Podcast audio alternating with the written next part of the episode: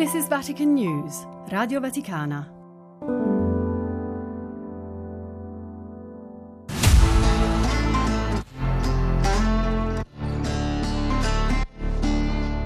Le chiavi di Pietro. Special edition. In dieci parole, i dieci anni di Papa Francesco.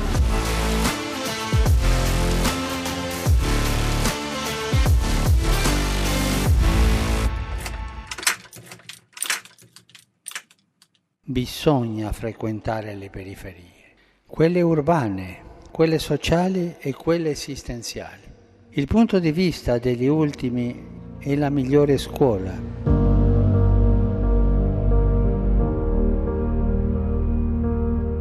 Periferie, ultimi, in poche parole le dorsali del Magistero di Papa Francesco. Periferia, la chiave di Pietro di questo episodio, mi ha fatto subito pensare alla prima volta che Jorge Mario Bergoglio si presentò al mondo dopo la fumata bianca, affacciandosi dalla loggia centrale della Basilica Vaticana Fratelli il 13 marzo 2013. Lui, Buonasera. vescovo di Roma, che i fratelli cardinali avevano preso quasi alla fine del mondo. Quella periferia che nella messa di inizio pontificato il 19 marzo 2013 diventa non solo un confine geografico, ma una declinazione del verbo custodire, altra parola chiave del pontificato. Parlando dell'importanza di avere cura di ogni persona, Francesco illumina chi vive negli angoli bui, i bambini, i vecchi, coloro che sono fragili e che spesso sono nella periferia del nostro cuore. Ai membri dell'Associazione Nazionale Comuni Italiani, il 30 settembre 2017, Francesco rivolge l'invito a sovvertire lo sguardo verso la realtà, non più partendo dal centro, ma dalla periferia. Bisogna frequentare le periferie, quelle urbane, quelle sociali e quelle esistenziali. Il punto di vista degli ultimi è la migliore scuola, ci fa capire quali sono i bisogni più veri e mette a nudo le soluzioni solo apparenti. Mentre ci dà il polso dell'ingiustizia, ci indica anche la strada per eliminarla. Costruire comunità dove ciascuno si senta riconosciuto come persona e cittadino, titolare di doveri e di diritti, nella logica indissolubile che lega l'interesse del singolo e il bene comune. Perché ciò che contribuisce al bene di tutti concorre anche al bene del singolo.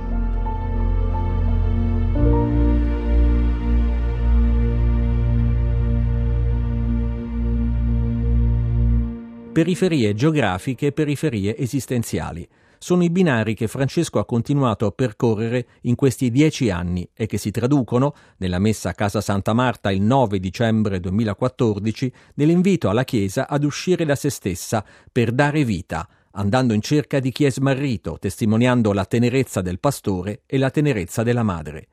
Un camminare che, spiega Francesco, rende la Chiesa gioiosa e feconda, perché arriva proprio nelle periferie esistenziali.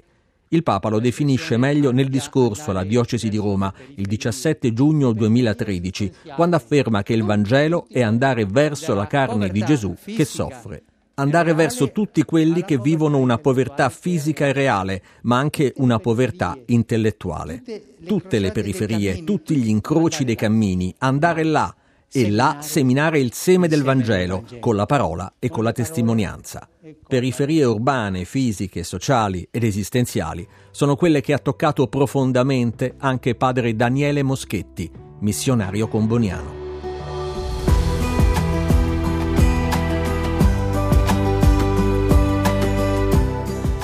Anch'io come missionario ho vissuto moltissimo in queste periferie, sia in Baraccopoli per quasi 11 anni, a Corovoccio, eh, 4 anni prima da, da, seminarista e 7 anni dopo dentro una baracca, vivere e, e condividere la vita con i poveri, con la gente che soffre.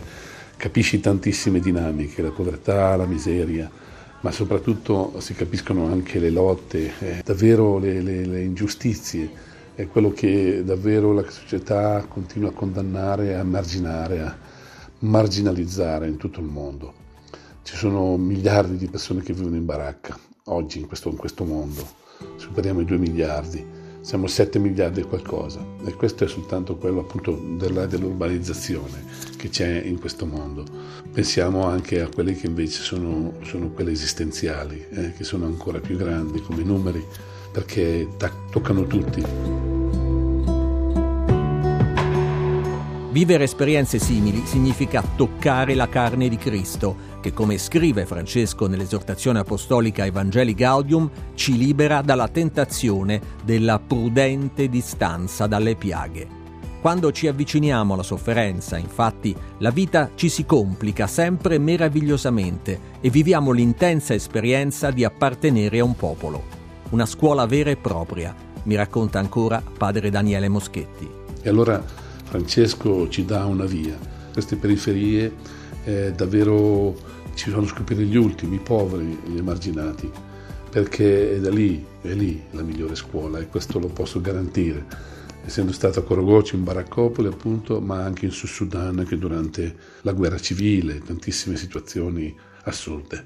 Però è la scuola migliore, è proprio quella dei poveri. Quindi metterci in quella logica del servizio, una logica del cercare di dare il meglio di noi stessi è certamente quello di costruire anche una città come cristiani, come cittadini di questo mondo, cittadini anche e soprattutto di queste realtà magari marginali, dove la lotta continua e quotidiana della sopravvivenza, del lavoro, della disoccupazione, del, delle tante difficoltà, della droga, della prostituzione, ma anche e soprattutto ridare dignità, perché dare dignità uno dei valori più grandi eh, che possiamo veramente offrire. Quindi vivere e cercare le periferie è una dimensione fondamentale perché ci, ci fa rinascere e ci immerge dentro la realtà vera e concreta di milioni, di miliardi di persone.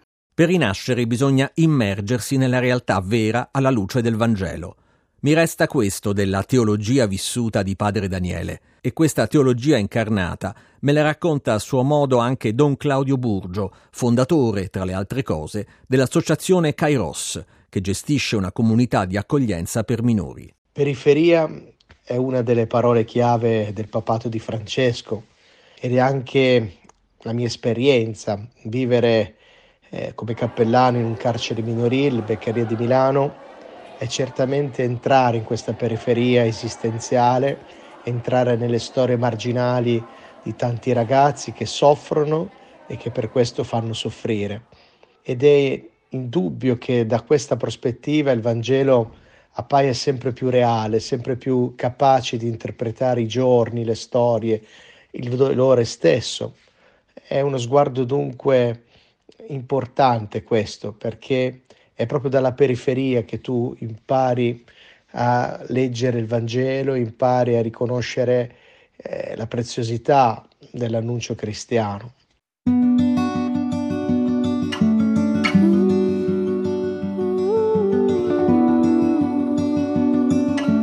Essere dentro un carcere significa guardare anche le situazioni inguardabili, a ciò che a volte è inascoltabile, Oggi si parla spesso di emergenza educativa.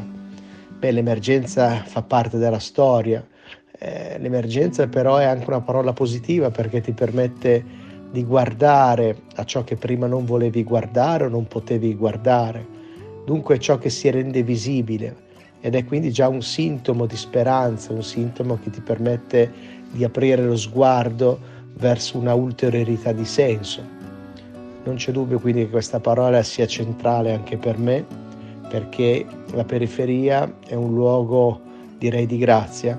Da questo luogo tu impari a riconoscere l'umanità delle persone, impari a fare epoché, cioè a sospendere il giudizio, e impari a guardare non tanto solo al reato quanto alla persona, perché ogni ragazzo che pur è detenuto in un carcere è innanzitutto un ragazzo, prima ancora che un autore di reato.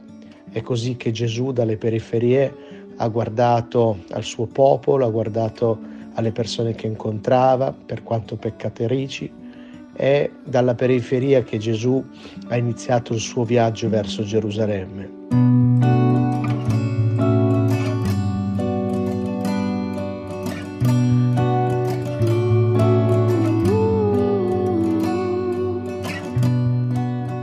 A che cosa e a chi pensa quando parla di periferie? A noi gente delle Villas? La domanda arriva dalla Carcova, popoloso agglomerato sorto attorno all'ultima stazione della ferrovia che portava a Buenos Aires. A porla Francesco nel 2015 è padre Pepe di Paola, portavoce di chi abita lì, amico di Bergoglio, sacerdote che nella povertà fa fiorire il magistero della Chiesa. Alla domanda, per un'intervista del giornale scritto da chi abita tra lamiere e difficoltà, il Papa risponde chiaramente. Quando parlo di periferia, parlo di confini. Normalmente noi ci muoviamo in spazi che in un modo o nell'altro controlliamo. Questo è il centro. Nella misura in cui usciamo dal centro e ci allontaniamo, scopriamo più cose e quando guardiamo al centro da queste nuove cose, vediamo che la realtà è diversa. La realtà si vede meglio dalla periferia compresa la realtà di una persona, la periferia esistenziale o la realtà del suo pensiero. Tu puoi avere un pensiero molto strutturato, ma quando ti confronti con qualcuno che non la pensa come te, in qualche modo devi cercare ragioni per sostenere questo tuo pensiero. Incomincia il dibattito e la periferia del pensiero dell'altro ti arricchisce. Un cambio di prospettiva che modifica non solo lo sguardo, ma soprattutto la vita.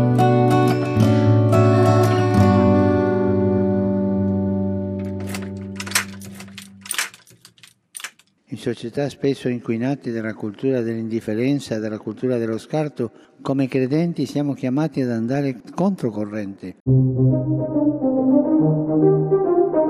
Scarto, di poco valore, qualcosa da buttare. Francesco in dieci anni ci ha spiegato con le parole e con i gesti cosa il mondo oggi considera scarto. Ci ha mostrato come tratta gli scartati, meglio dire maltratta. È un modo di essere, una cultura che il Papa spiega all'udienza generale del 5 giugno 2013 e che tende a diventare mentalità comune, che contagia tutti. È in quell'occasione che sottolinea come la vita non sia più considerata un valore primario da rispettare e tutelare, specie se povera o disabile, se non serve ancora, come quella del nascituro, o non serve più, come l'anziano. Una cultura che rende insensibile anche agli sprechi e agli scarti alimentari, che sono ancora più deprecabili quando in ogni parte del mondo molte persone e famiglie soffrono fame e malnutrizione. Un pensiero che ha fortemente ispirato la Laudato Si, l'enciclica sulla casa comune in cui l'ecologia integrale diventa un nuovo paradigma della giustizia. È un viaggio dentro una nuova periferia buia, alla quale il cristiano è chiamato a dare una risposta diversa rispetto al mondo, una risposta che si chiama tenerezza. Lo sottolinea il Papa ai soci del Circolo di San Pietro il 20 febbraio 2023. Tante volte fa più bene una carezza data dal cuore proprio che qualche moneta. In società spesso inquinate dalla cultura dell'indifferenza dalla cultura dello scarto, come credenti siamo chiamati ad andare controcorrente con la cultura della tenerezza, cioè del prendersi cura dell'altro come Dio si è preso cura di me, di noi, di te, di ognuno di noi. Lo vediamo nel Vangelo, come Gesù si accosta ai piccoli, agli emarginati e agli ultimi. Lui è il buon samaritano che ha dato la vita per noi, bisognosi di misericordia e di perdono. Quella carezza dal cuore ce la spiega ancora Don Claudio Burgio. È una carezza che riconcilia con la vita, con il mondo che ti ha offerto schiaffi e sputi. I ragazzi che incontro nel carcere minorile Beccaria di Milano eh, sono in realtà cattivi, cioè sono in senso latino imprigionati, sono schiavi di una dittatura che è quella del profitto, dei soldi a tutti i costi, sono schiavi dell'immagine, schiavi di un successo, di una prestazione che deve sempre eccellere. Questa visione della vita eh, in qualche modo è forse una delle cause e dei motivi più frequenti al loro delinquere. È per questo che bisogna oggi, come dice Papa Francesco, andare controcorrente a questa cultura dello scarto, dell'indifferenza, dell'individualismo, bisogna opporre questa cultura della tenerezza, questo sapersi prendere cura l'uno dell'altro,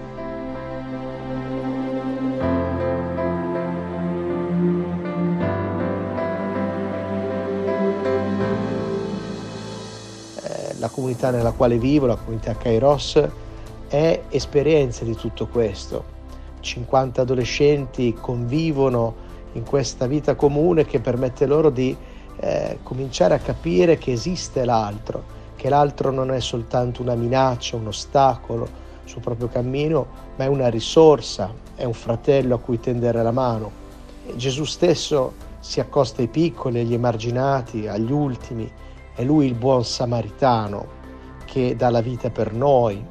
Tutto questo in qualche modo ci trasporta dentro un senso diverso della vita e questa è l'esperienza che faccio anch'io vivendo con questi ragazzi, eh, laddove la parola perdono, misericordia, anche se sono poco utilizzate nelle sentenze dei giudici, sono parole invece che però possono aiutare un cambiamento, possono trasformare una vita. Ecco perché è importante ritrovare il coraggio del perdono anche nella nostra società e quindi parlare di una giustizia che non sia solo più retributiva, vendicativa, punitiva, ma di una giustizia che sia davvero riconciliativa, capace di trasformare le persone e di rimetterle in questa fraternità, in questa fratellanza che ci accomuna.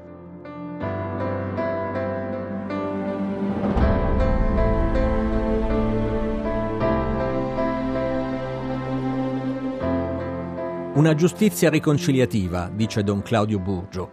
Una giustizia, rimarca il Papa nella Laudato Si, che ascolti il grido della terra quanto il grido dei poveri. La logica dell'usa e getta è la base della cultura dello scarto, che porta all'abbandono degli anziani, a ridurre le persone in schiavitù, ad accrescere il mercato delle mafie, dei trafficanti di droga e di armi. Si scartano i bambini che non chiedono di venire al mondo, si scartano le donne che scelgono di tenerli, come mi racconta Soemia Sibillo, direttrice del Centro Aiuto alla Vita Mangiagalli di Milano. Al centro di aiuto alla vita Mangiagalli la mamma, spesso lasciata sola, sperimenta quell'accoglienza che le permette di accogliere a sua volta la vita che porta in grembo. Non vi è mai un giudizio, di fronte a noi c'è una mamma che chiede di essere ascoltata. Spesso al Cav Mangiagalli arrivano mamme lasciate sole dai mariti, dalla famiglia di origine, dagli amici. Nell'80% dei casi arrivano con richieste di aiuto di tipo economico. Fin dal primo colloquio proponiamo un progetto di aiuto personalizzato, concreto, inserito in un percorso di accompagnamento che dura circa 18 mesi, ossia per tutta la durata della gravidanza fino all'anno di età del bambino. Al Cammangiagali sperimentiamo quanto davvero l'ascolto, l'accoglienza, la vicinanza, il prendersi cura siano carezze del cuore, dell'anima, che danno voce anche a chi si porta in grembo. La risposta di ogni madre, suo sì alla vita, è custodita dentro di lei. Le mamme quando arrivano al Cav Mangiagalli alle prime settimane di gravidanza spesso sono tristi, talvolta piangono. L'unica soluzione per loro, prospettata da tutti, è l'interruzione della gravidanza. Queste mamme non parlano mai di embrioni, ma del loro bimbo, del loro figlio. Una mamma lo riconosce subito. In una società dove è predominante la cultura dello scarto, dobbiamo davvero prendere coscienza che un bimbo non nato non mancherà solamente alla sua mamma, ma mancherà a tutti noi, che un bimbo nato è gioia per la sua mamma, per il suo papà, ma anche per tutti noi. E allora tutti siamo chiamati a difendere la vita.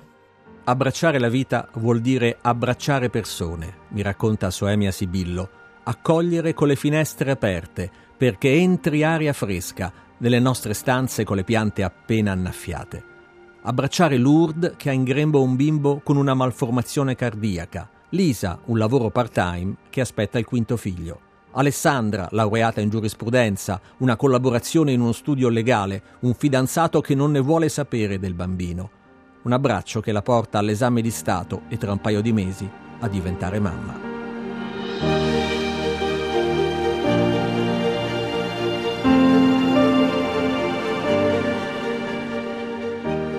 Abbiamo incontrato Maria tre anni fa, era in attesa del suo terzo bimbo e con tanti dubbi, una situazione economica incerta, una casa troppo piccola, un lavoro precario. Tutti le dicevano che quel bambino era meglio non tenerlo, i suoi amici non avevano dubbi, con una situazione del genere le dicevano meglio interrompere la gravidanza. Jaime viene alla luce con grande gioia di tutti. Era la gioia della sua mamma, del suo papà, dei suoi fratellini e anche la nostra gioia. Tre anni di entusiasmo, sorrisi, purtroppo interrotti da una malattia improvvisa. Ora Jaime vive nei nostri cuori. Immagino quelli che diranno: ecco, se non l'avesse tenuta si sarebbe evitata questa sofferenza. E invece lei, la mamma, la straordinaria mamma che davvero si chiama Maria, tre anni fa ha detto il suo sì alla vita e oggi di fronte a un dolore così grande dice Grazie per avermi aiutata quel giorno, ve ne sarò eternamente grata, perché grazie a voi ho avuto la possibilità di conoscerlo. Grazie a te Maria e al tuo piccolo grande Jim. Maria che dice sì alla vita, i ragazzi di Don Claudio che oltre le sbarre intravedono un futuro, quelli di padre Daniele che lottano per la sopravvivenza e scoprono il valore della dignità, parlando a religiosi e scienziati dell'incontro Fede e Scienza verso COP26, 4 ottobre 2021, il Papa esorta l'umanità a ripensare le proprie prospettive, rigettando il consumismo e la pervasiva cultura dello scarto, ad abbracciare una cultura della cura e della cooperazione. Periferia e scarto. Ho pensato a Fabrizio De André, il cantore degli ultimi, e alla sua Via del Campo, che allora era uno dei vicoli più malfamati di Genova, una periferia dentro la città, casa di scartati e delusi. Il verso più citato di quella canzone ricorda che dai diamanti non nasce niente, ma dal letame nascono i fiori. Dai diamanti non nasce niente, dal letame nascono i fiori.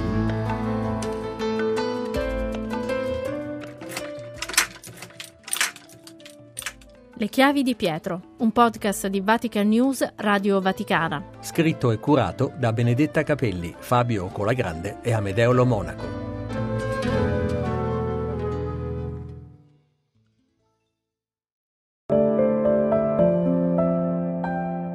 Vatican News, Radio Vaticana.